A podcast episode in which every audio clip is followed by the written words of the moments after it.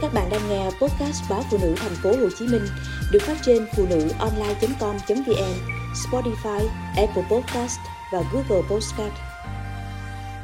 Tết giảm vui vì chị em bạn dâu quá đảm đang. Cả xã hội đang đơn giản hóa việc bày biện ăn uống ngày Tết để đỡ mỏi mệt. Sao gia đình tôi lại quay ngược để làm khổ mình? Những năm trước, tôi rất háo hức về quê chồng đón Tết. Nhưng từ ngày anh trai chồng cưới vợ, tôi luôn uể oải, chán nản. Đáng lẽ có chị em bạn dâu cùng sửa soạn, thì Tết nhà chồng sẽ nhẹ nhàng hơn. Nhưng với tôi lại hoàn toàn ngược lại. Nhà chồng tôi chỉ có hai anh em trai, đều làm việc ở thành phố, còn cha mẹ chồng ở quê. Anh trai chồng lấy vợ muộn, cưới sau chúng tôi khoảng 3 năm. Vợ anh và tôi cùng tuổi.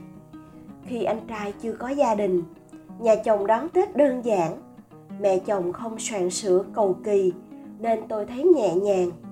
Nhưng từ khi anh trai chồng cưới vợ thì việc về quê chồng đón Tết trở nên áp lực. Chị là người đảm đang, nấu ăn ngon và thích bày biện làm mọi thứ phức tạp.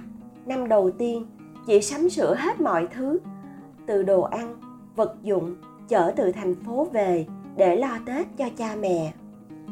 Chị soạn ra làm mứt, làm bánh, làm cổ, cả mấy ngày Tết, làm tôi cũng phải lục đục theo. Mới 5 giờ sáng, chị đã dậy rửa lá, ngâm gạo để gói bánh. Tôi cũng không thể ngủ thêm, dù đêm tôi đã thức trông con nhỏ. Cứ như thế suốt mấy ngày Tết, tôi phải quanh quẩn trong bếp cùng chị. Trước kia, sáng mùng 1 khoảng 7 giờ tôi mới dậy cùng mẹ chồng chuẩn bị đồ cúng. Bà chỉ nấu mâm cúng đơn giản, 3 đến 4 món nên rất nhanh. Nhưng từ ngày có chị em bạn dâu, chị dậy từ lúc trời chưa sáng để nấu đồ cúng. Chị nấu nhiều món, chỉ riêng việc rửa dọn đã rất mệt. Trong khi đêm trước cả nhà thức khuya đón giao thừa để mừng tuổi cho cha mẹ chồng. Mẹ chồng không ý kiến gì, nhưng cha chồng lại rất thích cách sửa soạn đón Tết cầu kỳ của chị. Ông bảo, thế mới là Tết, phải bày biện mới có không khí. Tôi nghĩ cả xã hội đang đơn giản hóa việc bày biện ăn uống ngày Tết để đỡ mỏi mệt. Sao gia đình tôi lại quay ngược lại để làm khổ mình? Suốt mấy ngày Tết, chỉ lẫn quẩn trong bếp nấu hết món này đến món kia, rồi thức ăn thừa mứa, lãng phí. Thêm nữa, từ ngày có thêm chị em bạn dâu, cha chồng thường hay so sánh. Khách đến chơi nhà, cha chồng khoe món con dâu trưởng chuẩn bị sắm sửa.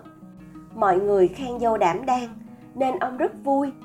Tiện thể, ông mời khách ở lại ăn cơm. Vậy là một ngày mấy lượt khách, nên việc nấu dọn càng vất vả. Tết nào tôi cũng phải đắn đo mua sắm để khỏi bị so sánh với chị. Trước đó, tôi chỉ biếu tiền để ông bà sắm tết. Khi chúng tôi về nhà, thấy thiếu gì thì mua sắm thêm. Nhưng bây giờ, chị dâu đóng thùng vô số thực phẩm tết trở về quê. Cha chồng rất vui, còn tôi thì khó xử. Dù biết mỗi người có một cảm nhận, đón tết theo cách riêng. Nhưng theo tôi, làm phức tạp việc tiệc tùng ngày tết là rất phiền. Tôi không biết mình nên theo chị hay cứ giữ nếp như trước đây? Miễn sao, làm tròn trách nhiệm với nhà chồng.